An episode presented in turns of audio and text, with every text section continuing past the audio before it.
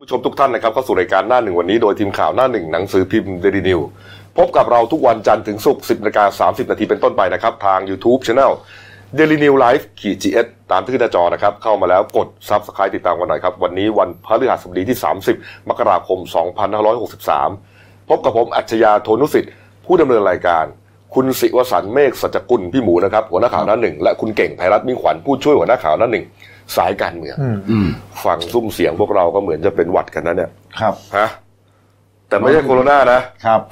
มีออสป่ะ พี่ออสนะ ฮะเรื่องโคโรนาเนี่ยนะครับก็ยังเป็นที่เอ่อต้องติดตามกันอยู่นะครับนะฮะเมื่อเช้านี้ครับช่วงประมาณสัก8โมงเช้านะครับเอ่อคณะกรรมาธิการสาธารณสุขแห่งชาติของจีนนะครับก็รายงานสถิตินะครับเกี่ยวกับเชื้อไวรัสโคโรนาสายพันธุ์ใหม่นะครับก็เอ่อยอดสะสมตั้งแต่วันที่ 8 ธันวาคมนะฮะถึงวันที่ 29 มกราคม ครับ ก็คือเมื่อวานนี้นะครับเอ่อมียอดผู้เสียชีวิตเพิ่มขึ้นแล้วนะครับ อย่างน้อย 170 คนฮะ170รายฮะ เร็ว นะครั มา บ กนะ เมื่อวานนี้เท่าไหร่ ร้อยสามสอง 132 ใช่ นี่ฮะวันเดียวครับ เกือบสี่สิบ ตายไปแล้ว 170 นะครับ แล้วก็เอ่อผู้ติดเชื้อนะครับ ในจีนนะเพิ่มขึ้นเป็น 7,736 คนนะครับ เมื่อวานนี้ยังประมาณสักใกล้ๆ6,000 อืม มันขึ้นมาวันละพันคนน่ะ อ่าย อดติดเชื้อ แล้วก็คนตายก็ขึ้นประมาณเนี้ย ใช่ครับ สามสิบคนยี่สิบคนเนี่ยนะฮะนี่ฮะก็อ่าเป็นตัวเลขที่น่ากลัวนะครับนี่ แล้ ฮะ วก็แพร่ระบาดไปประเทศต่างๆด้วย ใช่ครับใช่ครับ ชาร์ นี่ จในชาร์จเลยครับ นี่ฮะนะตามในชาร์ตแล้วก็อ่ามีรายงานนะครับบอกว่าอ่ารัฐบาลฟินแลนด์นะครับนี่ฮะ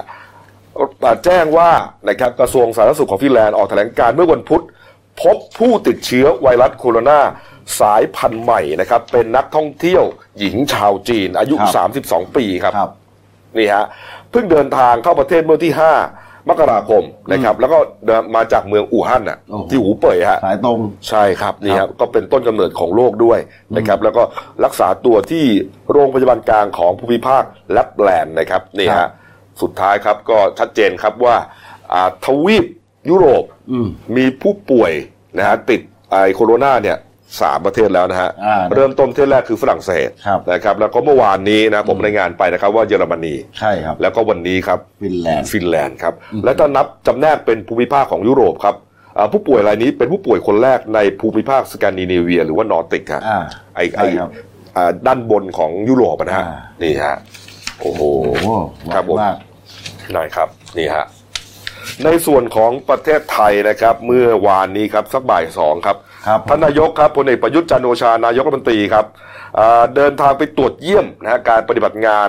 ด่านควบคุมโรคที่ท่าอากาศยานสุวรรณภูมิครับก็มีแน่นอนครับคุณอนุทินชาญวิรกูลนะฮะรองนายก ครับ รัฐมนตรีสาธารณสุข ครับ นะครับ คุณศักดิ์สยามชิดชอบนะครับรัฐมนตรีคมนาคมให้การต้อนรับฮะท่านนายกก็เดินตรวจเยี่ยมนะอ่าจุดคัดกรองผู้เดินทางแบบจำเพาะเจาะจงเนี่ยฮะแล้วก็ร่วมสังเกตการการทำงาน ในการคัดกรองผู้โดยสารที่เดินทางมาจากจีนด้วยฮะ ครับ ช่วงนั้นเนี่ยเป็นเที่ยวบิน CZ 3 0 8 1ของ China Southern Airlines พอดี ลงพอดีนะก็เลยก็คนจีนเยอะหน่อยอะ ใช่ครับ นะก็มีการคัดกรองกันผ่านเครื่องเออเขาเรียกว่าเอ่ออะไรเทอร์โมสแกน ใช่ครับ ก็คือว่าสแกนอุณหภูมิร่างกาย อืม นะนอกจากนั้นท่านนายกก็ยังเอ่อร่วมแจกหน้ากากอนามัยนะครับ เจลล้างมือพวกนี้นะฮะนี่ ครั ฮะ บ ก็เป็นกิจกรรมของท่านนายกเมื่อวานนี้ ครับ นะฮะจากนั้นผู้สื่อข่าวก็พยายามจะสัมภาษณ์ อ่า นะฮะเอาละนายกจะลงไปที่สุวรรณภูมิก็ลงไปเถอะ ครับ แต่ว่าเอ่อญาติพี่น้องของคนที่เขาติดอยู่อู่ฮั่นน่ะ อืม เขาก็ยัง ข เรียกว่า ร้อนอยู่ ใช่ เขายังไม่ได้กลับมาเลย กังวลน่ะ ครับ เออจะมาบอกว่า เอ้ยมันไม่ติดกันหรอกมันพูด ครับ ไม่ได้เต็มปากอะเพราะว่ายอด ใช่ ตายยอดติดเชื้อมันเพิ่มขึ้นทุกวันนะฮะ ใช่ครับ ใช่ไหมฮะนี่ฮะท่านนายกก็เลยให้สัมภาษณ์นักข่าวนะฮะเดี๋ยวเราไปฟังอ่าบางช่วงบางตอนนะครับอ่าเข้ามาใหม่นะฮะอ่าเลยเชิญเชิญครับ ผมก็มาดูมาตรการคัดกรองนะก็เห็นว่ามีความรอบคอบดีเป็นตามหลักการสากลเพราะเราไม่ได้ควบคุมเฉพาะมาจากอุบัติอย่างเดียวแล้ว เราทุกช่องทางเนี่ยที่มาจากประเทศนะประเทศต้นทางอ่ะเราก็มาผ่านช่องทางรวมนะแล้วมาเช็คขั้นที่สองอีกอันนี้ผมก็ย้ำมาว่าทุกประเทศที่มีความเสี่ยงนั่นแหละก็ต้องผ่านกล้องเหมือนกันคือว่าทุกคนจะผ่านกล้องหมดในการวัดความร้อน วัดอุณหภูมิวัดไข้ใครมีไข้ก็มีเจ้าที่พร้อมที่จะรับมาตรวจสอบดังนั้นการที่เราจะ ทำอะไรก็ตามเนี่ยมันต้องดูดูหลักการสากลเขาด้วยนะ เราไปคิดกันเองอะไรกันเองบางทีเราก็ผิดกฎเหมือนกันนะแต่ว่าที่สุดคือผมก็ห่วงใยประชาชนคนไทยด้วยแหละแล้วเราต้องห่วงใยคนที่อื่นเขาด้วย ใครเข้าไปเข้ามาประเทศของไทยประเทศนั้นต้องดูแลแขกของเรา เช่นเดียวกันเขาดูแลแขกของเรานะครับ ในเรื่องของการที่จะรับคนสับเนี่ยเราเตรียมแผนไว้พร้อมแล้วนะก็มีแต่รอเวลาที่จะพร้อมเคลื่อนย้ายได้นะ นนายกครับเห็นสำนักข่าวต่างประเทศเขาก็รายงานว่าหลายประเทศก็ส่งเครื่องบินไปแล้ว ก็นี่ยังไงเล่าก็กำลังทำอยู่ที่ไงเออเพิ่งจัดคิวสล็อตของเขาไง ครับ เออไม่ใช่ใครจะไปก็ไปได้ทันทีก็ปิดเมืองอยู่ไม่ใช่หรือสามีก็ลงไม่ได้เลยไม่ใช่หรือของเรามีอยู่65คนนั่นเด็กอ่ะใช่ไหมก็เราก็พร้อมที่จะรับใครอยากจะกลับก็กลับจากเพื่อนว่ากลุ่มหันก่อนนะอันนี้คือไปก็ไม่อยากให้แตกตื่นที่ผมก็คุยกันท่านคุณยูจีนเข้าประสานให้เรามาโดยตลอดนะคุยโดยตรงเขาบอกเดี๋ยวจะตามตรงนี้ให้ว่า ว่าจากที่ทางทูตทำเรื่องไปแล้วเนี่ยทางต้องจะดำเนินการกันต่อไปว่าถ้าไปเมื่อไหร่ว่าเมื่อไหร่ที่จะไปเลยนะ ทางกระทรวงต่างประเทศมีการรายงานไหมคะว่าคนไทยที่อยู่ตอนนี้เขาอุ่นใจหรือ รา ว่าย งานที่จ้า เออเป็นยังไงบ้างคะ ก็มี ท่าน ความสุขนะจ๊ะ เออเขาบอกว่าได้รับการดูแลติดต่อได้ จ้ะ ฮอตไลน์ก็มีอะไรก็มีแล้วก็จะอะไรล่ะ อาหารก็กินไม่พอเขาก็ไปจัดหาให้ อะไรอ่ะ นี่คนทำงานอยู่แล้วเธอ ท่านนายกขาเครื่องบินพาณิชย์ที่ที่ที่เตรียมไว้นี่คือเราเอาไปหรือว่าทางนู้นเขาดำเนินการจัดการให้คะ เราเอาไปที่เครื่องบินไทยต้องบินเราไม่ใช่เหรอ เออสายเอเชียก็บินอยู่ที่นี่อยู่ ตอนนี้ก็ไม่ได้บินก็ต้องขอไฟจากที่ไปบินไปโน่นแล้วบินลักกลับพัทยางเออไม่ใช่เรื่องรถแท็กซี่เออเอออะไรนะกำหนดวันเริ่มต้นไปหรือยังกำหนดไปทุกวันอะแต่ขึ้นอยู่กับทางรถจะให้เมื่อไหร่ไงแล้วเร็วที่สุดอะจ้ะเร็วที่สุดเดี๋ยวเร็วนี้แหละ นั่นแหละฮะไม่ใช่รถแท็กซี่นะ ครับ ล้อหน่อย ใช่ นะครับนี่ฮะแล้วก็นายกก็บอกประมาณว่าแหมอยู่ที่นู่นน่ะสุขสบายดีนี่คนที่นั่นน่ะคุณเก่ง ก็ถ้าเกิดเป็น จริง ลู เห ก รอ เป็นลูกเป็นเมียตัวเองจะพูดอย่างนี้ป่ะล่ะ ก็ใช่ไง ใช่ไหม คือคือไอเรื่องนี้มันก็แปลกนะ คือ จริง ๆ เนี่ยเรากับจีนก็มีความสัมพันธ์ที่ดีต่อกันนะหมายถึงเรื่องซื้อเรือดำน้ำเรื่องเรื่องอะไรอย่างเงี้ยแล้วก็คนของเราก็น้อยกว่าญี่ปุ่นเยอะนะแต่ว่าญี่ปุ่นก็ได้คิวไปก่อนอันนั้นประเด็นที่หนึ่งแล้วก็ เออ ประเด็นที่สองเนี่ยต้องดูว่าทางรัฐบาลเราเนี่ยทำเรื่องไปที่จีนอย่างเป็นทางการแบบจริงจังเนี่ยวันไหนกันแน่ อืม ทำไมมันถึงช้าขนาดนี้ อืม แล้วก็ประเด็นที่สามเนี่ยก็คือไอ้แผนการรับคนไทยใช่ไหมหกสิบกว่าคนเจ็ดสิบกว่าคนเนี่ย ครับ กลับมาเนี่ยจริง ๆ มันต้องกักโรคก่อนก่อนนะมันมันมันมันมีแผนที่ชัดเจนหรือยัง ใช่นะ ไหมว่า จะ เรา บอกว่า เตรียมสถานที่ ครับ เตรียมกักไว้ไว้หรือยังถ้าเกิดยังไม่ได้เตรียมคนนี้ก็วุ่นกันอีกนะก็ต้องรอดูเพราะว่าที่ผ่านมาเขายังไม่ได้มีแถลงนี่ว่าเตรียมสถานที่ไว้สำหรับรองรับ ก็น่าจะสถาบันบำราศนาราดูนนั่นแหละ อืม แต่ว่าจะรองรับหมดทั้ง 65 คนที่นายก ใช่ ระบุหรือเปล่าก็ไม่รู้ และตัวเลขที่บอกว่านายกบอกว่ามี 65 คนเนี่ย มันเท่านี้หรือเปล่าก็ไม่รู้ เพราะอีกกระแสข่าวหนึ่งก็บอกว่า 130 คน ใช่ไหมฮะ ร้อยร้อยสามคน ร้อยสามคน ก็คือเนี่ย เออ นะครับ คือเป็นนักศึกษาจากวิทยาลัยเทคนิคสุราษฎร์ธานี อ้าว ซึ่งถูกส่งไปเรียนที่อ่าคณะการจัดการโลจิสติกส์สถาบันเทคโนโลยีการต่อเรือที่อู่ฮั่น เอ้า ณหูเป่ยประเทศจีนนะครับ เหรอ เป็นระดับประกาศนียบัตรวิชาชีพชั้นสูง คือ ค ป รับ วสเนี่ย อืม ก็มีนักเรียนที่ถูกส่งไปอะมีหลายคนเลยรวมๆก็ร้อยสามคนละ อ้าว อ่า แล้วนายกเอาตัวเลขมาจากไหน 65 ก็ คน อาจจะมีรายงานเบื้องต้นนะครับ เออ แต่นี่คือรายงานจริงๆ เพราะว่าเมื่อวานผู้สื่อข่าวของเราลงไปพื้นที่ นี่ฮะ นี่ฮะ แล้วก็ยืนยันนะครับ บอกว่าผมเชื่อว่าคนที่อยู่ที่นั่นไม่มีความสุขหรอก ก็ นะเห็นคน ครับ คือคือดูข่าวจากโซเชียลมีเดียเนี่ย โอ้โห ตายแม่งทุกวันเลย แล้ว ใช่ ติดวันละพันคนนะ ใช่ ใช่ ติดเชื้อวันละพันคนไม่รู้ติดกันยังไงอ่ะ ก้าวจากบ้านหรือเปล่า นั่นแหละคือปัญหาก้าวอยากเป็นเราๆเนี่ยกล้าออกจากที่พักบ้างล่ะ เออเขาก็ต้องพยายามถามนะว่าเอาแล้วจะส่งยังไง ใช่ นะครับ คงไม่ไปถามว่าไม่ไม่นายกไปตรวจเรื่องนี้คงไม่ไปถามว่าสภาจะไปไปซักฟอกยังไงเขาก็ต้องถามเรื่องนี้ฮะนะว่าตกลงแล้วจะส่งกันเมื่อไหร่ เออ จะเอาเครื่องบินอะไรไปส่ง เออ แล้วเห็นต่างชาติเนี่ยเขาส่งไปแล้ว อืม แล้วทำไมไทยเรายังไม่ส่งสักที ก็เมื่อวานนะฮะ ทา อื ง ม ทางอ่าอาจารย์วิทยาลัยเทคนิคสุราษฎร์ธานี ก็ เอ เชิ อ ญผู้ปกครองนักศึกษาที่ถูกส่งไปเรีย เอน อ มีการพูดคุยผ่านวิดีโอคอล ครับ กับลูกหลานกันเลยนะครับ เออ เด็กๆก็บอกว่าร้านสะดวกซื้อที่นั่นก็มียังมีอาหารสำเร็จรูปจำหน่ายอยู่ อืม นะครับ อืม แต่บางอย่างเริ่มหมดแล้ว เออ นะซึ่งซึ่งตอนเนี้ยก็คงเขากำลังรออยู่ว่าจะประสานรับตัวกลับ อ๋อหมายถึงว่าคุณพ่อคุณแม่ของเด็กๆที่ ใช่เด็ ไป ก อยู่ ๆก็ ที่ เป็น อู่ฮั่น ห่วง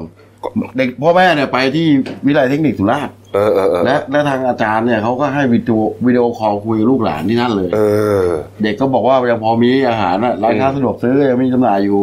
แต่บางอย่างก็ไม่ค่อยมีแล้วนะ ไอ้เรื่องกินไม่เท่าไหร่หรอก อ่า ไอ้เรื่องจะ เขา ตา ก็อย ยากจะ เนี่ยกลับไง เออนะฮะมันมันคือมันก็น่ากลัวมันไม่อย่างที่ผมบอกเมื่อวานนี้บอกมันไม่ใช่ไข้หวัดธรรมดา มันไม่ใช่ไข้หวัดนะฮะ ครับ มันเป็นโรคติดต่อที่ลักษณะเหมือนกับอ่าแบบเดียวกับหวัดนะฮะแต่มันรุนแรงกว่าหลายร้อยหลายพันเท่า ใช่ เพราะมันตายนะฮะรุนแรงกว่าโรคมะเร็งโรค เอ่อเอดอีกด้วยซ้ำไปนะครับ ใช่ครับ นี่ฮะเนี่ยฮะต้องอย่าไปคิดว่ามันแค่หวัดธรรมดานะครับ คุณเข้าใจผิดนะฮะ ไอ้ที่น่าเป็นห่วงนี่คืออะไรเห็น เออ เห็นทางรายการทางการแพทย์บอกว่า เชื้อเนี่ยอยู่ข้างนอกร่างกายได้หลายวันเลยนะ ไม่ตาย ไม่ตายด้วย เออเอาเอาแล้ว อย่าง สิ นี้ยถ้ามันลอยอยู่ในอากาศสักสี่ห้าวันเนี่ยทำไงอ่ะ เออใช่ไหม ใช่ แล้วก็มีทั้งผู้ป่วยทั้งที่ติดเชื้อทางตา อืม เข้าตาก็ติดได้ อืมทีนี้คนก็เลยสงสัยว่าเอ๊ะก่อนหน้านี้เนี่ย ครับ ท่านนายกบอกว่าเอ่อคนที่นั่นอยู่ดี อืม นะมีความสุขใครใครอยากจะกลับไม่เห็นใครอยากกลับเลย เออ ประมาณนี้ฮะ มันจับไปได้หรือเปล่า นี่ไงเรามี คลิปไงเรามีคลิปหลักฐานนะ เดี๋ยวไว้ชมกันฮะ อันนี้เป็นคลิปที่นักข่าวพยายามสัมภาษณ์ก่อนก่อนหน้าที่จะเอ่อเหตุการณ์มันจะรุนแรงขึ้นเนี่ยนะฮะลองลองไปฟังกันครับ เอ้าเหรออ๋อต้องขออนุญาตเขาเขาด้วยก่อนใช่ไหมเขารับไหวเขาก็รับอยู่ไม่ไหวก็ไม่เรียกไม่ไม่ต้องรับ ไม่ต้องไม่หมายถึงว่ารับคนไทยกลับอะที่เขาเรียกร้อง กลับไหมล่ะ ก็เห็นมี เขาให้ไป กลับ แจ้งสถานทูตไม่อยากกลับเลย อ้าวเหรอ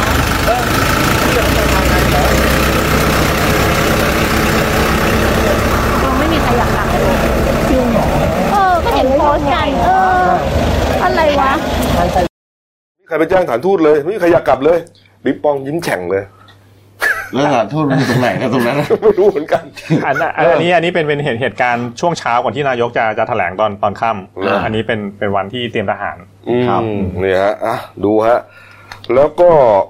พอเราก็กำลังวุ่นวายกันอยู่เนี่ยนะว่าตกลงจะรับกลับไม่รับกลับแล้วก็จะรับเมื่อไหร่เนี่ยนะ อ่า ที่เชียงใหม่ครับ อ่าที่มันก็ที่เชียงใหม่ เกิดเรื่องฮะนี่ฮะมีคนตายฮะเป็นสาวจีนด้วยนะหัวหน้าหมูฮะ ใช่ครับ สาวจีนคนนี้ครับ ชื่อนางสาวหวังลี่จวนนะครับ อายุ 32 ปีนะครับ เดินทางมาจากเมืองกวางโจวพร้อมเพื่อน 5 คนนะครับ อืม มาถึงมาถึงเชียงใหม่ เมื่อช่วงเย็นวันที่ 28 มกราที่ผ่านมานี่เอง พอปุ๊บ มาเมื่อมาถึงก็ต้องมีการสังสรรค์ ก็คือ อะไร มาเที่ยวมาเที่ยวที่ไทย มาเที่ยว แต่ไปที่เชียงใหม่ นะครับ ใช่ ก็สังสรรค์ดื่มกินกัน อ่าปรากฏว่าพออีกวันหนึ่งคือเมื่อวาน 29 นะครับ 29 มกราปรากฏว่าเสียชีวิตแล้ว เสียชีวิตปริศนา เอ้า ซึ่งทางเจ้าหน้าที่เขาก็กังวลว่าเอ๊ะจะติดเชื้ออะไรมาหรือเปล่า เพราะเนื่องจากเมืองกวางโจวเนี่ยมันอยู่ในพื้นที่เขตที่ที่ถือว่าเป็นเขตกักกันด้วย อ๋อ คือ ก็กังวลว่าจะมีเชื้อโคโรนามาหรือเปล่านี่แหละ ใช่ถูกต้อง นะฮะนี่ฮะดูเอ่อ ก็เลยใส่ชุดแบบเต็มสูตรเลยเนี่ย นี่ฮะพวกแพทย์พวกเอ่อ เอาไป ทีม ชันสูตรแล้วก็มีการตัดชิ้นเนื้อของปอดไปตรวจพิสูจน์อีก ซึ่งจะทราบผลนี่ประมาณสองวัน โอ้โห ว่าติดเชื้อมาหรือเปล่า แต่เพื่อนเขาก็บอกนะ เพื่อนที่มาด้วยเนี่ยก็บอกว่าเอ่อช่วงที่นั่งสังสรรค์กันเนี่ย ไม่ จนดึกดื่นนะ อ่า ก็เขาไม่ได้ป่วย ไม่ได้จามไม่ได้ไอไม่ได้เป็นไข้อะไรทั้งสิ้น อ่ะแต่อย่าลืมว่าเชื้อเนี่ยถ้ามันเข้าไปอยู่ในร่างกาย อันนี้สมมุตินะ ครับครับ เข้าอยู่ในร่างกายมันยังไม่แสดงอาการนะบางที เอ อ่ะ อมันใช่เออใช่ แล้วใคร เออ จะไปรู้ว่าโรคมันฝังอยู่แล้วมันจะออกมาเมื่อไหร่ ก็ต้องต้องรอตรวจชิ้นเนื้อ เพื่อความชัวร์ อืม ก็ต้องรอตรวจผลรอผนี่ลฮะ ตรวจอีกทีดีกว่านะครั นี่ บ ฮะนี่ฮะก็เป็นรายละเอียดคร่าวๆเนี่ยนะครับ ก็สาระสำคัญวันนี้เนี่ยครับก็คือยอดตายนะครับทะลุไป 170 นะครับ แล้วก็อ่ายอดป่วยสะสม 7,839 คน หนักหนาสาหัสกันมาก ว่า นะครับ อีกไม่เกินสามวันทะลุหมื่นแน่ โอ้โหอย่าให้ขนาดนั้นเลยนะ อย่าให้ขนาดนั้นเลยนะครับนี่ฮะอ้าวพอสมควรนะครับไวรัสโคโรนานะครับอ่าอ่าแล้วครับไปดูเรื่องการบ้านการเมืองหน่อยนะครับ ใช่ครับ เรื่องการบ้านการเมืองเมื่อวานนี้ฮะนี่ฮะที่รัฐสภาครับ คุณสุพัชรีธรรมเพชรนะฮะอดีตสสพัทลุง ครับ พักประชาธิปัตย์ฮะนี่ฮะเขาไปแถลงข่าวนะฮะนำหลักฐาน การเสียบบัตรแทนกันฮะนี่ฮะของคุณภูมิสิทธิ์คงมีฮะเป็นสสพัทลุงเหมือนกันฮะอันนี้เป็นสสพัทลุงนะแต่คุณคนนี้คือคุณสุพัชรีนี่เป็นอดีตสส อืม ก็คือสอบตกอ่ะ ครับ อยู่ประชาธิปัตย์ ครับ แต่คุณภูมิสิทธิ์เนี่ยเป็นสสภูมิใจไทย หน้าใหม่ อ่าหน้าใหม่ครับ อ่า เนี่ยเขาบอกว่าอ่ายืนยันนะ บอกว่าอ่าน่าจะมีการเสียบบัตรแทนกันของนายภูมิสิทธิ์นี่แหละ นี่ฮะ เก่งฮะ คือคุณสุพัชรีเนี่ยเขาก็ออกมาแฉว่าวันที่ 10 มกราคมเนี่ยทางทางสสพัทลุงเขตหนึ่งภูมิใจไทยเนี่ยเขาไปสงขลา อืม เขาไม่อยู่ในพื้นที่เอ้ย ครับ เขาไม่อยู่ในห้องประชุม แล้วก็ปรากฏว่ามันก็มีการเอาบัตรไปเสียบแทนกัน ก็เท่าเท่ากับว่ามันมีการเปิดเผยข้อมูลออกมาเรื่อยๆ เกี่ยวกับไอ้เรื่องปัญหาเรื่องเสียบบัตรแทนกันเนี่ยที่มันมีปัญหาอยู่ทุกวันเนี่ยแล้วก็เมื่อวานมีคลิปของคุณถาวรเสนเนียม อืม รัฐมนตรีช่วยคมนาคมของประชาธิปัตย์เนี่ย ก็ ก็เป็ ในทำนองว่าเสียบบัตรเสียบเข้าเสียบออกสองใบอีก เมื่อวานคุณถาวรเนี่ยก็ออกมาแถลงชี้แจงว่าไม่ได้เสียบแต่ว่า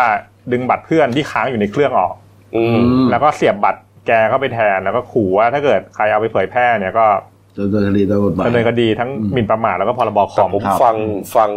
จากที่คุณทวรแถลงเนี่ยก็พอรับฟังได้นะ อืม ก็บอกว่าสิบัตรเนี่ยที่นั่งเนี่ยเป็นเป็นที่นั่งเดิม เป็นที่นั่งประจำแล้วกันนะ ของคุณประกอบรัตนพันธ์สสนครศรีธรรมราช ครับ นะแล้วบัตรก็เสียบอยู่ แล้วจังหวะที่แกจะไปลงคะแนนเนี่ยนะ คุณประกอบเนี่ยไม่ได้นั่งไม่ได้อยู่ แกก็เลยไปนั่ง แล้วก็ดึงบัตรคุณประกอบออก แล้วก็เอาบัตรตัวเองเนี่ยเสียบเข้าไป ครับ เออ ก็เลยดูเหมือนว่าเสียบเข้าเสียบออกประมาณนี้แต่แค่นั้นนะ แล้วคุณประกอบเดินมาพอดี อืม อ่าตัวเองก็ลุกไปเพราะจริงแล้วคุณถาวรเป็นรัฐมนตรี อืม ถ้านั่งประจำจริงก็ต้องไปนั่งบน ใช่ นะฮะนี่ฮะ ก็ ก็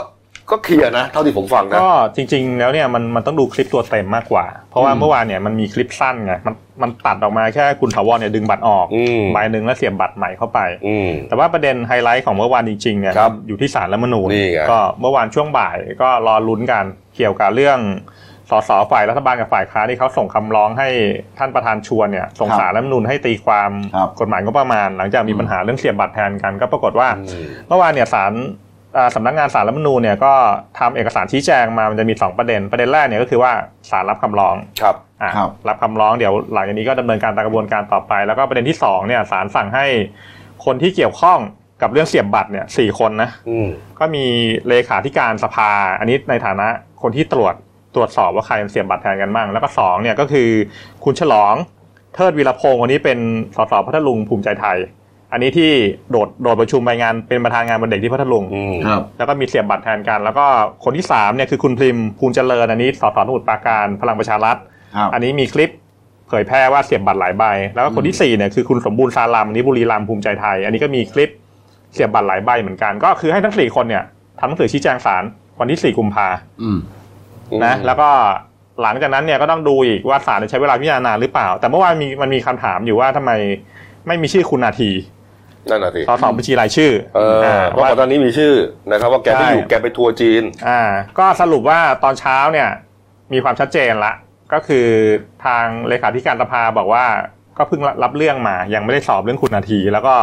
พอไปตรวจสอบคำร้องทั้งฝ่ายค้านฝ่ายรัฐบาลเนี่ยไม่ได้มีการชงชื่อคุณนาทีเข้าไป อืม ในสารสารรัฐธรรมนูญก็คือเข้าใจว่าหลังหลังจากเนี้ยก็อาจจะต้องทำคำชี้แจงเพิ่มไปอีก ครับ ในส่วนของคุณ เยฮะ นาที เนี่ยฮะคุณวิษณุเครืองามก็พูดประเด็นนี้เนี่ยนะครับประเด็นว่าสารรัฐธรรมนูญเนี่ยรับวินิจฉัยร่างพรบอ่าพรบงบประมาณแล้วนะครับ ก็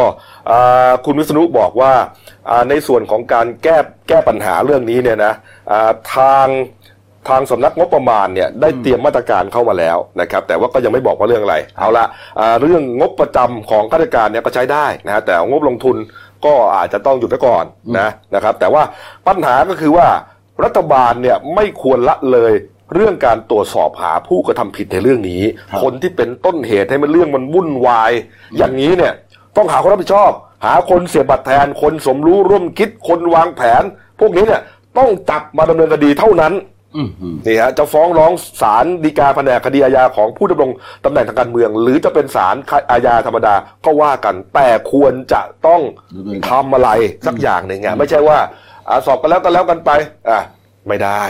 ใช่ ดีฮะ อาจารย์วินุก็บอกชัดเจนว่า ใช่ฮะ อย่าปล่อยให้คนผิดลอยนวล อืม คือ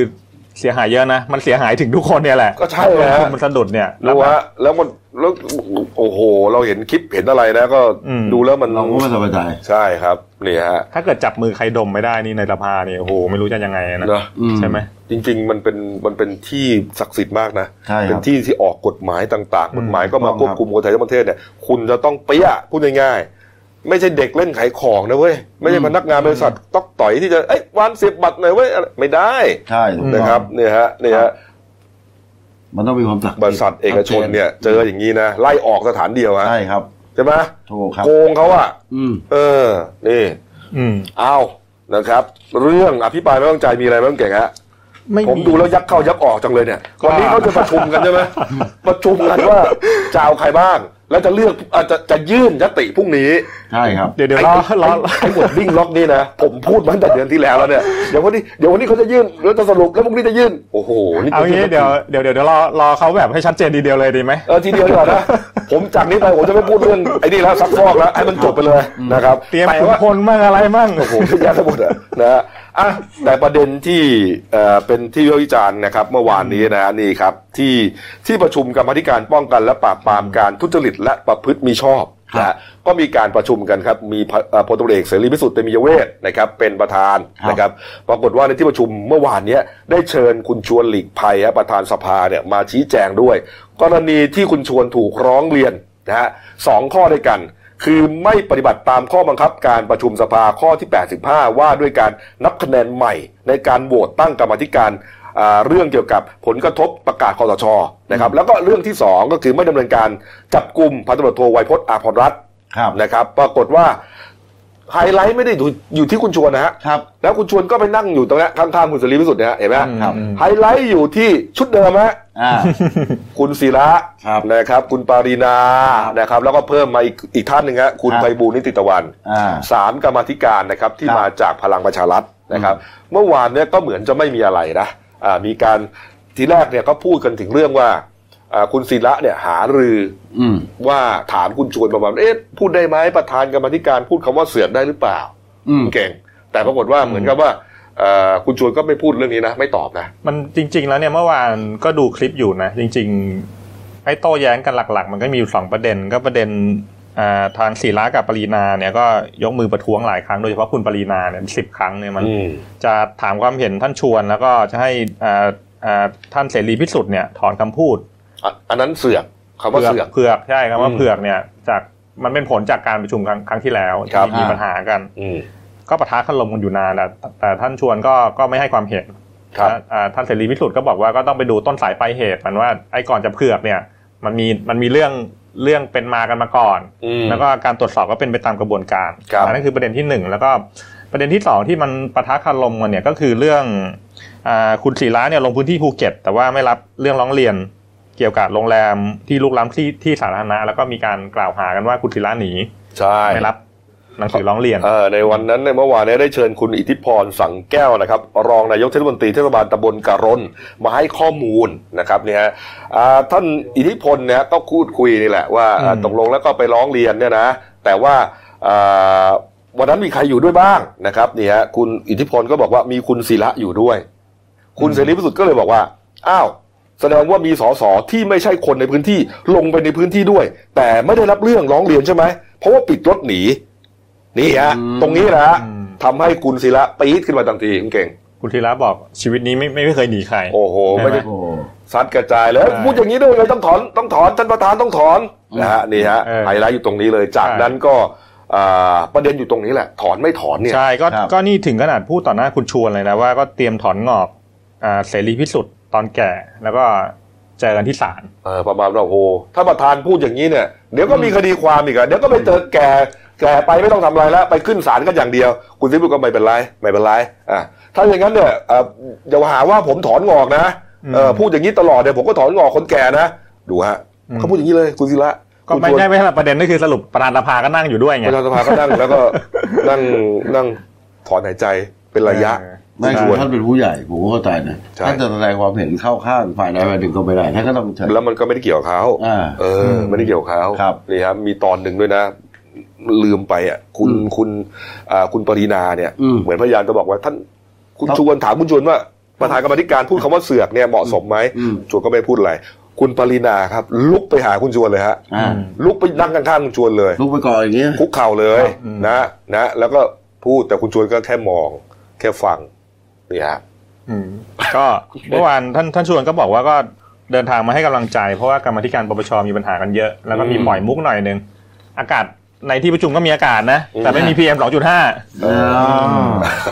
อากาศอากาศยังดีอยู่วะ ว่าเด็บ ใช่ ว่าเด็บหน่อย ครับ นะครับอ่ะการเมืองก็ว่ากันไปนะครับ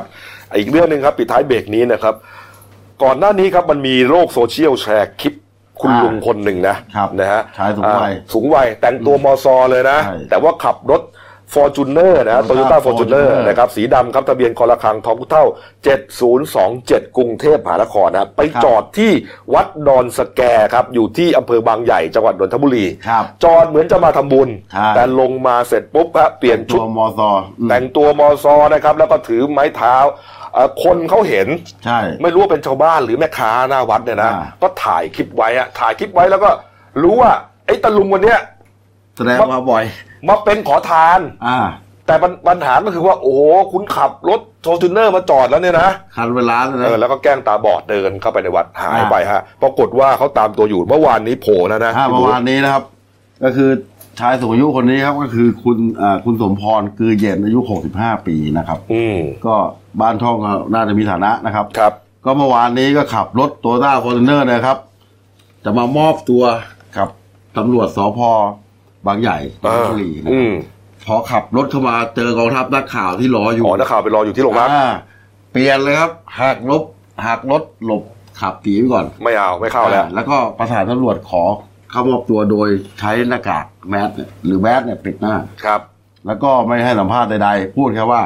ที่มีข่าวว่าแกทำอย่างนี้เพราะแกประชดลูกอะไรเงี้ยไม่ใช่ ประชดว่าอ่าลูกสาวหนีไปทำงานเมืองนอก ใช่ต่างประเทศ ไม่ได้มาดูแลไม่ได้อะไร อ่าแล้วยังไงฮะแล้วแล้วตกลงไปแกไปทำเพื่อเพราะอะไรเนี่ย แกก็บอกว่าสุดท้ายเลย แกก็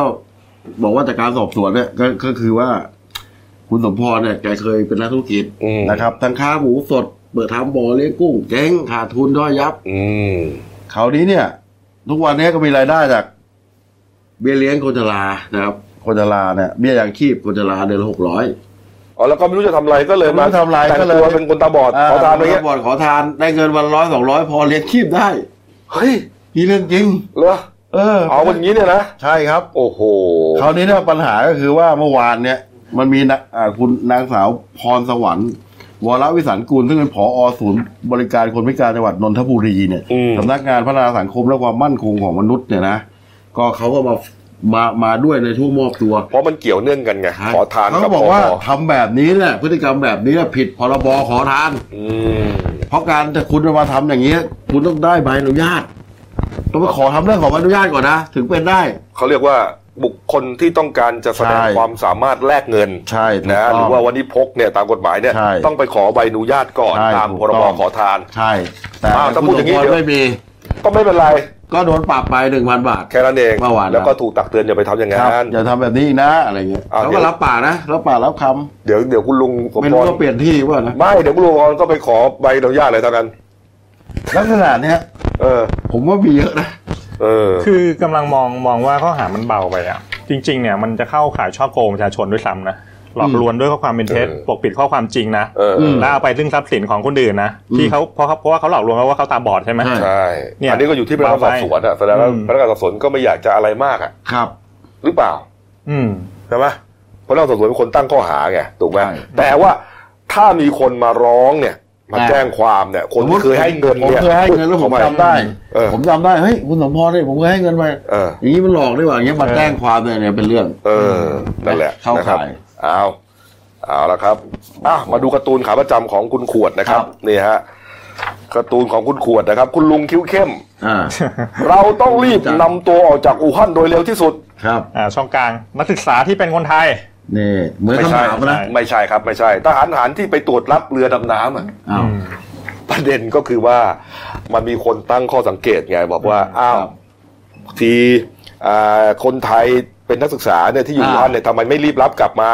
ใช่ ส่วนทหารที่ไปตรวจรับเรือดำน้ำเนี่ยกลับมาแล้ว ทั้งที่ไปแถวๆนั้นเหมือนกัน เออ นี่ไง ใช่ไหม ใช่ ใช่ เออนี่ฮะ ครับ ก็ดูเหมือนว่า เอ๊ะ รักลั่นหรือเปล่า ลักลั่นหรือเปล่า ก็เดี๋ยวรอ สอบมาตฐานหรือเปล่า รอว่าคนไทยจะได้กลับมาเมื่อไหร่ใช่ไหมเห็นเขาบอกต้นเดือนใช่ไหมต้นเดือนหน้า ใช่ต้นเดือนนะครับอ่ะพักครู่เดียวนะครับ กลับ ครับ มาช่วงหน้ามีแต่เรื่องดีๆทั้งนั้นเลยนะฮะนะ ครั ฮะ บ มีเรื่องของมีหนุ่มคนหนึ่งนะครับจะไปซื้อรถมือสองฮะ อืม โอ้โหไปเจอรถที่มีระบุว่าผู้เอ่อที่เป็นเจ้าของเก่าเนี่ย ครับ เป็นในหลวงรัชกาลที่ 9 ครับ โอ้โห นะอีกเรื่องหนึ่งฮะจับหนุ่มฮะลวงแชทเป็นตัวเองเป็นหญิงสาวไปลวงหนุ่มๆฮะเพื่อแบล็กเมย์ฮะนะฮะแล้วก็อีกเรื่องหนึ่งครับ สอบผอบ ครับ อ่าสอบวินัยผอบคุกที่พิษณุโลกครับ ปล่อยให้นักโทษกินผงปรุงรสจนตายอ่ะนะครับ ครับ แล้วก็ปิดท้ายที่กรมอุทยานครับไปช่วยเต่าที่ อืม วัดที่อ่างทองฮะ ครับ ไม่มีที่จะเดินฮะเกยกันเลยกระเดืองอ่ะกระดองต่อกระดองเกยกันเลยฮะพักครู่เดียวครับเดี๋ยวกลับมาคุยข่าวกันต่อครับ ครับ จากหน้าหนังสือพิมพ์ สู่หน้าจอมอนิเตอร์ พบกับรายการข่าวรูปแบบใหม่ หน้าหนึ่งวันนี้ โดยทีมข่าวหน้าหนึ่ง หนังสือพิมพ์เดลิวิว ออกอากาศสดทาง YouTube d e l i n e w l i v e ขีด th ทุกวันจันทร์ถึงศุกร์10นาฬิกา30นาทีเป็นต้นไป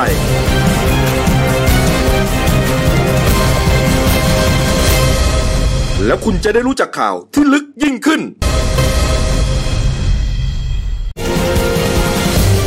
จากหน้าหนังสือพิมพ์ สู่หน้าจอมอนิเตอร์ พบกับรายการข่าวรูปแบบใหม่ หน้าหนึ่งวันนี้ โดยทีมข่าวหน้าหนึ่ง หนังสือพิมพ์เดลิวิวออกอากาศสดทาง y o u t u เดลิวิวไลฟ์ขีดทีเทุกวัน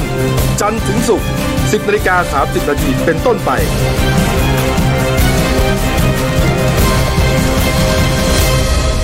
แล้วคุณจะได้รู้จักข่าวที่ลึกยิ่งขึ้น ครับผมกลับเข้าสู่ช่วง 2 ของรายการหน้าหนึ่งวันนี้ครับ ครับ พบกับพี่เอครับ คุณวราวุฒิคุณสมบัติหัวหน้าข่าวหน้าหนึ่ง นี่ นะครับเอาละครับ เข้าข่าวเลยนะ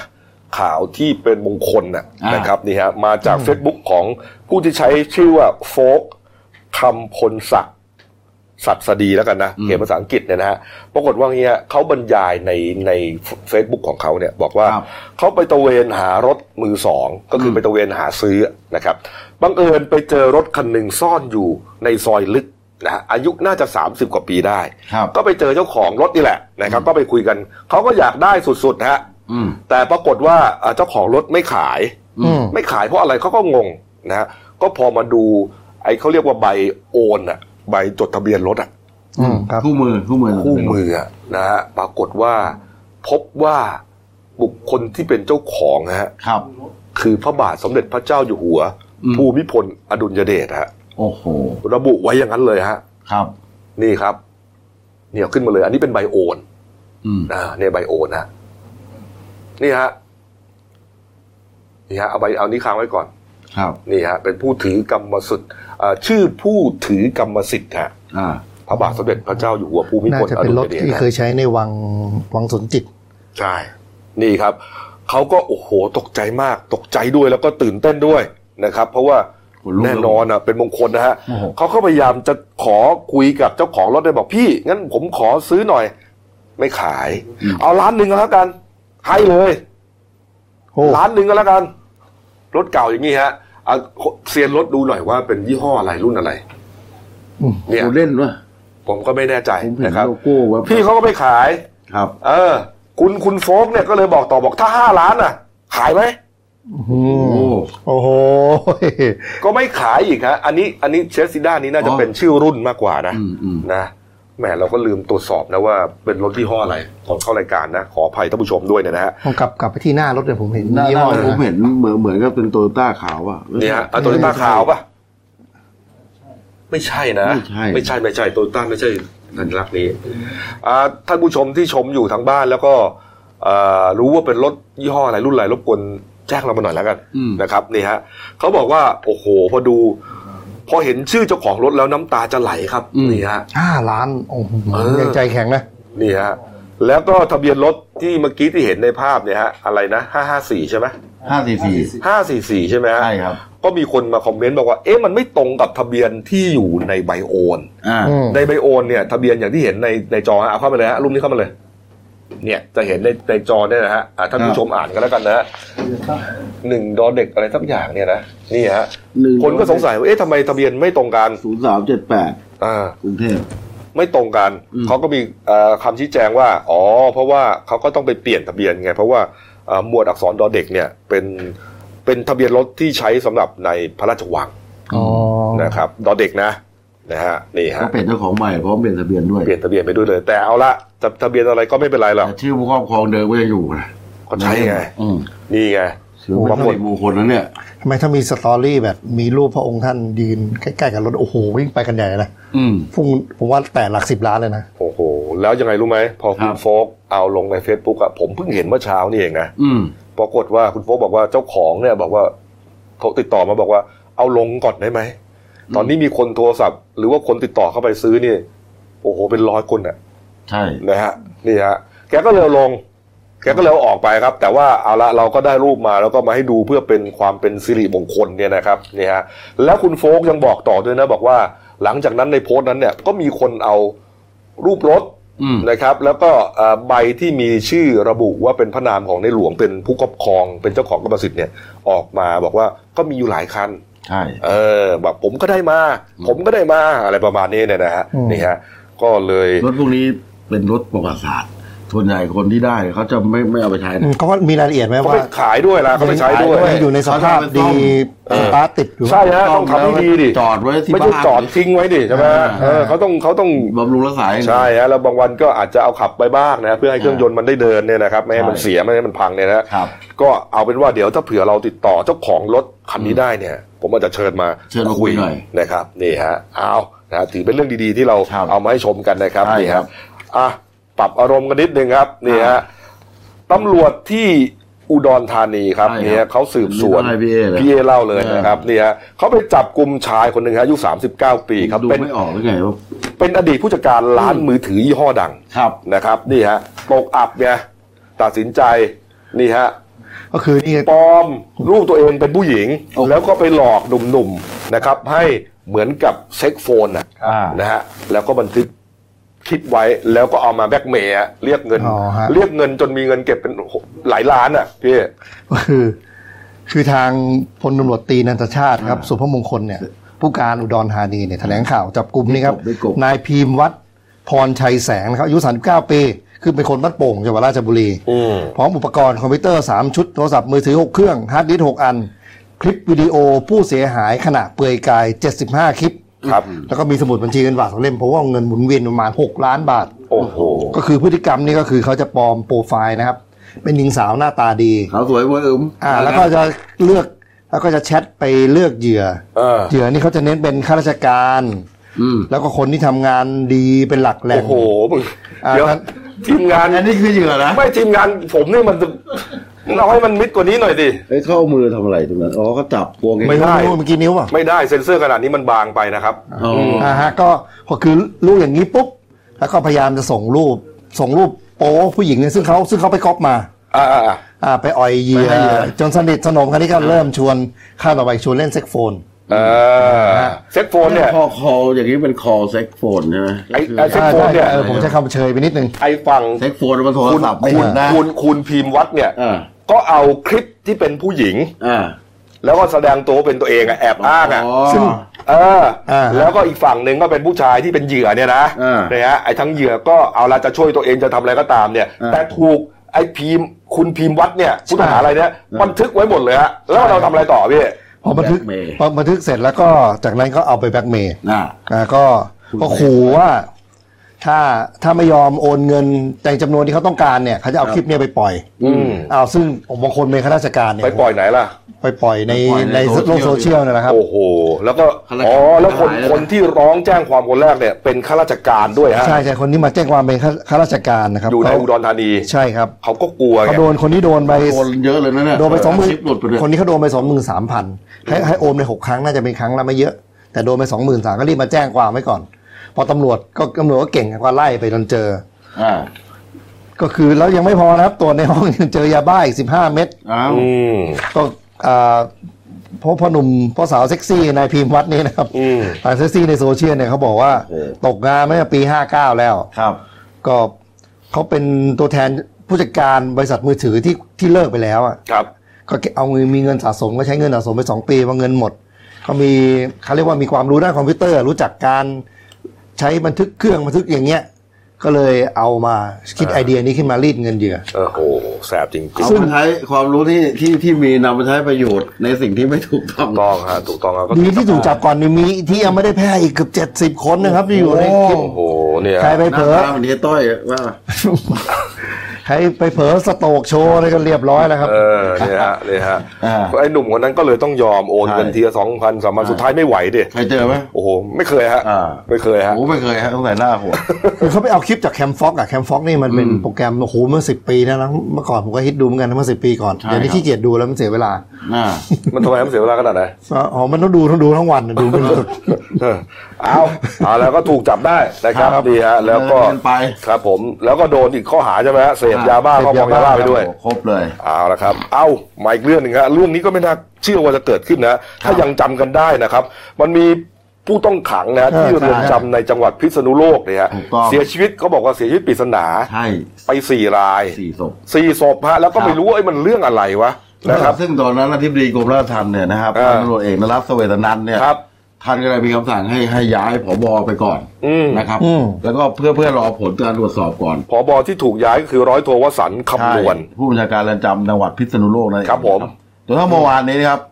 ทางอธิบดีกรมราชทัณฑ์ก็ออกมาแถลงบอกว่ามีการตั้ง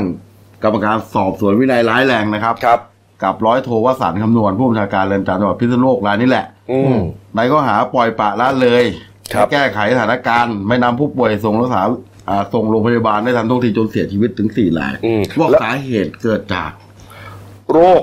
ที่ตอนแรกเนี่ยที่บอกเป็นอะไรโรคแหละ อ่าไทรอยด์เป็นพิษ ไทรอยด์เป็นพิษเออแล้วมันไทรอยด์เป็นพิษอะไรทั้งสี่คน ใช่ เราก็ก็จินตนาการไปเรื่อยเปื่อย เราก็สงสัยนะเอ๊ะเกิ มี ดอะไร การวางยาอะไรกันหรือเปล่า ก็ตรวจ สอบ น่าจะมีการสะสมอะไรหรือเป ต ล่า รวจสอบสอบสวนไปก็พบว่า อ่า ในร่างกายเนี่ยมันสะสมอะไรฮะสะสมสารอันหนึงฮะโพแทสเซียมในเลือดสูง ใช่ เอ้ยมันมาจากไหนฮะ ใช่ ตรวจสอบไปตรวจสอบมา อ่า ปรากฏว่าใช้ผงปรุงรสผงปรุงรสที่ปกติก็เตอะใช้ทำน้ำซุป เออเราไม่บอกยี่ห้อแล้วกันนะ าไม่บอกยี่ห้อนะครั อันนี้มันเหมือนหนัง เอามา เหมื ค อนหนั ลุ ง กข้าว หักมุมกินเลยเนี่ย เอามาคลุกข้าวกินทุกมื้อ เป็นเมนูยอดฮิตในคุกเลยนะ ผงปรุงรส ใช่ผงปรุงรสที่เป็นผงเนี่ย เอ้า ฉีกซองมาคลุกข้าวกินเพื่อเพิ่มความอร่อยไง แสดงว่าเขาต้องใช้ปริมาณมากพอสมควรนะถึงมีผลต่อร่างกาย ผมพอจะเข้าใจ คืออย่างนี้ อาหารในเรือนจำเนี่ยแน่นอนนะมันไม่ได้มีรสชาติอะไรที่อร่อยอะนะ ไม่อร่อย ก็คืออยู่ ครับ กันไปกินกันไปให้ อืม ให้มีชีวิตอยู่รอด ครับ ไปวันๆน่ะพูดง่ายๆเอ้ยมันก็อาจจะทำดีก็ได้นะ แต่มันอาจจะไม่อร่อยไง อืม เอ่อรสชาติอาจจะติดจืดไม่ถูกปาก อ่าน นะบางคนก็แค่มีน้ำปลา อ่า แต่น้ำปลาเนี่ยก็ลำบากเพราะว่าเขาก็ไม่ให้เอาขวดอะไรเข้าไปในคุก ใช่ ใช่ไหม ใช่ ใช่ครับ เพราะในในในคุกเนี่ยเอ่อผู้ผู้ต้องขังสามารถ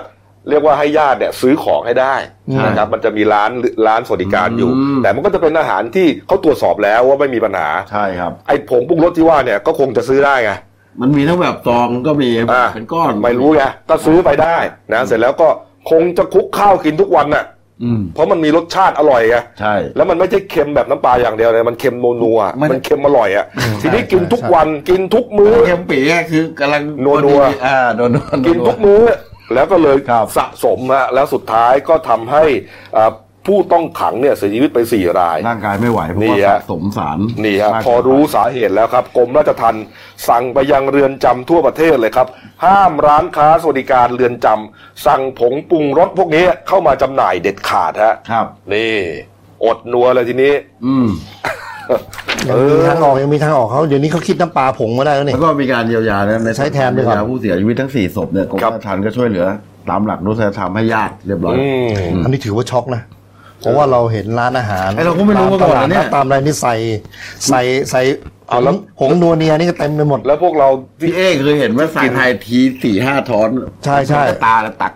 เหรอ โอ้โห ผมหันไปมอง โอ้โห ตายแล้ว รีบรีบสั่งเลย ตายแล้วขออีกช้อนหนึ่ง ตายแล้วน้อยไปไหม น้อยแล้ว ขออีกเท่าหนึ่ง เออ ไอเนี้ยเรื่องนี้เรื่องนี้น่าน่าเป็นห่วงอย่างเนี่ย เออ ฝากไว้บาง ครับ คนแพ้นะ อืม กินมากๆแพ้ได้นะ อืมอืมอืม ใช่คนคน ร้าน คนแพ้นี่ ขาย เขาจะเป็นผื่นเลยนะครับ ใช่ อืมนะอ่ะเอาละก็ถูกงดจำหน่ายไปแล้ว อันนี้เรียกว่าภัยใกล้ตัวเลยนะ ครับ อืม อืม เอา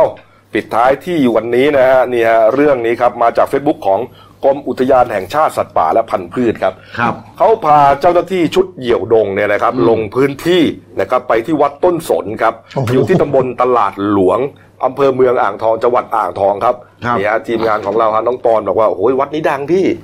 ดังโอ้โห ยั ดั งปามงาก กเลย เต่าไปปลา หลวงปอนบอกดังมาก ดอก นะ เคราะห์ ถูกต้องครับนี่ฮะ นี่ครับเต่า ไปเจอรูปนี่ฮะ เอาเขาเขาเลี้ยงในบ่อบ่อเดียวเองเหรอ ผมนึกว่าปล่อยไปทั่ววัด ไม่ใช่ฮะ ไปพบว่ามีเต่าเนี่ยฮะ หลายร้อยตัวฮะอยู่ในบ่อสองบ่อด้วยกันครับ เป็นบ่อซีเมนต์นะแล้วก็ปูกระเบื้องเซรามิกเนี่ยนะครับ แล้วก็สูงไม่มาก แล้วก็มีน้ำนิดๆหน่อยๆเนี่ยนะครับนี่ฮะพบว่าเต่าทั้งหมดเนี่ยครับ แล้วก็นับกันจนหมดเลยนะมันเกยกันอย่างนี้แล้วคือมันเดินกันไม่ได้อะคือเต่ามันเดินไม่ได้ไงมันต้องอยู่กับที่ไง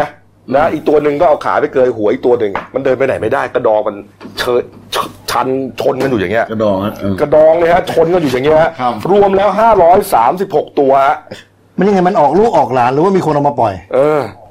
536 ตัว ป ค ลา รับ ใส่ไหนเนี่ย นี่ครับมีเต่าบัว อ่า 369 เต่าหวาย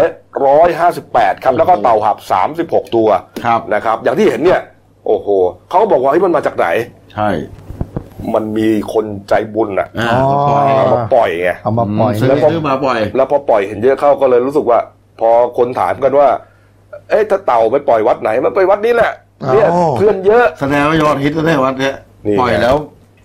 มีความแบบโชคดีชีวิตมีความสุข แต่มันไม่ได้ไง หรือเปล่า นี่ฮะมันมัน แต่มัน มัน เย เย อะ อะ ไป อย่างนี้เนี่ยมันเยอะไปฮะ อืม เขาก็เลยเอาเต่าพวกเนี้ยไปเรียกว่าไปเอาออกไปอะแล้วก็ไปอนุบาลในหน่วยของเขาเนี่ยนะครับ เพราะว่าจริง ๆแล้วเนี่ยครับ เต่าที่เห็นเนี่ยเป็นสัตว์ป่าคุ้มครองตามพรบสงวนและคุ้มครองสัตว์ป่า ครับ พุทธศักราช 2562 ครับ มาตรา 112 และ 116 ฮะ หากมีการเอาไปปล่อยอะไรต่างๆ เนี่ย อาจจะเข้าข่ายความผิดนะฮะฐานทิ้งหรือปล่อย เป็นอิสระซึ่งสัตว์ป่าคุ้มครองโดยไม่ได้รับอนุญาตจากอธิบดีฮะ ครับ มีโทษจำคุกด้วย ครับ นะครับ เพราะฉะนั้นก็แนะนำว่าเอ่อชาวบ้านที่เห็นเต่าบางทีเดินอยู่ตามถนน หวังดีกลัวมันถูกรถชนนะครับ หยิบมันมาแล้วก็เอามาปล่อยวัด ส่วนใหญ่ไปปล่อยวัดปล่อยวัดเนี่ยฮะ อืม มีความผิดนะ อ่า แต่โอเคละมันคือเจตนาเขาคงไม่ไม่ไม่ผิดหรอก แต่ว่าเอาเข้าแล้วจริงๆเนี่ยตาม จตนคือหวัง ตัวบทกฎหมายจะมันผิด สร้างบุญสร้างกุศลนะ ใช่ครับ พวกนี้มัน ฝา เต่าก ไว้เรื่องนะรู้ไหมเนี่ย ครับเต่าเต่านี่มีสองอย่างนะ อืม เต่าบกกับเต่าน้ำนะ เออพวกนี้มันเต่าบก เห็น ใช่ไหม เดินบนถนนนี่คือเต่าบกนะไม่ใช่จับเห็นปุ๊บจับไปปล่อย ลง น้ำ น้ำไม่จ ตาย ม นะ น้ำตายหมด เออใช่ จมน้ำตายนะ เออ เต่าบกมันอยู่ในน้ำไม่ได้นะครับ ครับ นี่ฮะ อ่า โอ้โหสุดแล้วก็ก็ช่วยกันไป นี่ อ่า เชื่อแล้ว ชัดเจนเลยเต่าแออัดคำนี้ดีมากครับ เอาแออัดนะ ชัดชัดเจนมาก นี่ครับ เอ้ามาดูหน้าหนังสือพิมพ์เราหน่อยนะครับห ครับ นึ่งดาวครับผม นี่หนึ่งดาว ขายจังหวัดไกลๆนะฮะ อ่าภาคเหนือภาคอีสานภาคใต้ภาคตะวันออก ครับผม นี่ มีอะไรบ้างที่ยังไม่ได้เล่า ครบถ้วนเลย เออ นี่มีครูสาว ครับ ขับรถหลับในใช่ไหมฮะ ใช่ครับพลิกคว่ำล้อชี้ฟ้าก็เสียชีวิตนะครั ที่ บ ร้อยเอ็ดใช่ไหม ใช่ครับ โอ้โห ใช่ นี่ฮะ แล้วก็มีเด็ ที ก นี่ด้วย อะไรฮะ แฮ็กไอจีหลวงตุนเงินที่หาดใหญ่เฮ้ยไม่ใช่ที่เชียงใหม่ ครับ แต่แต่แต่โจเนี่ยเป็นอยู่หาดใหญ่ อ๋อนี่ฮะ เด่นในฉบับขอให้อ่านสักหน่อยหนึ่งครับ ครับ นี่หน้าสี่ครับ โลดเต้นเล่นเงาหนังใหญ่ราชบุรี อ่า เป็นคอลัมน์ที่อยู่ข้างในนะ ใช่ จำหน้าต่างๆ พี่ไปอ่านดูได้ ครบถ้วนเลย ครับผมนะฮะส่วนเรื่องสั้นของฉันนะครับ ครับ อ่าฉบับอ่าเรื่องที่ลงตีพิมพ์ฉบับวันศุกร์ที่ 31 มกราคมนะครับ ก็เรื่องว่าหญิงชรา 2563 ครับ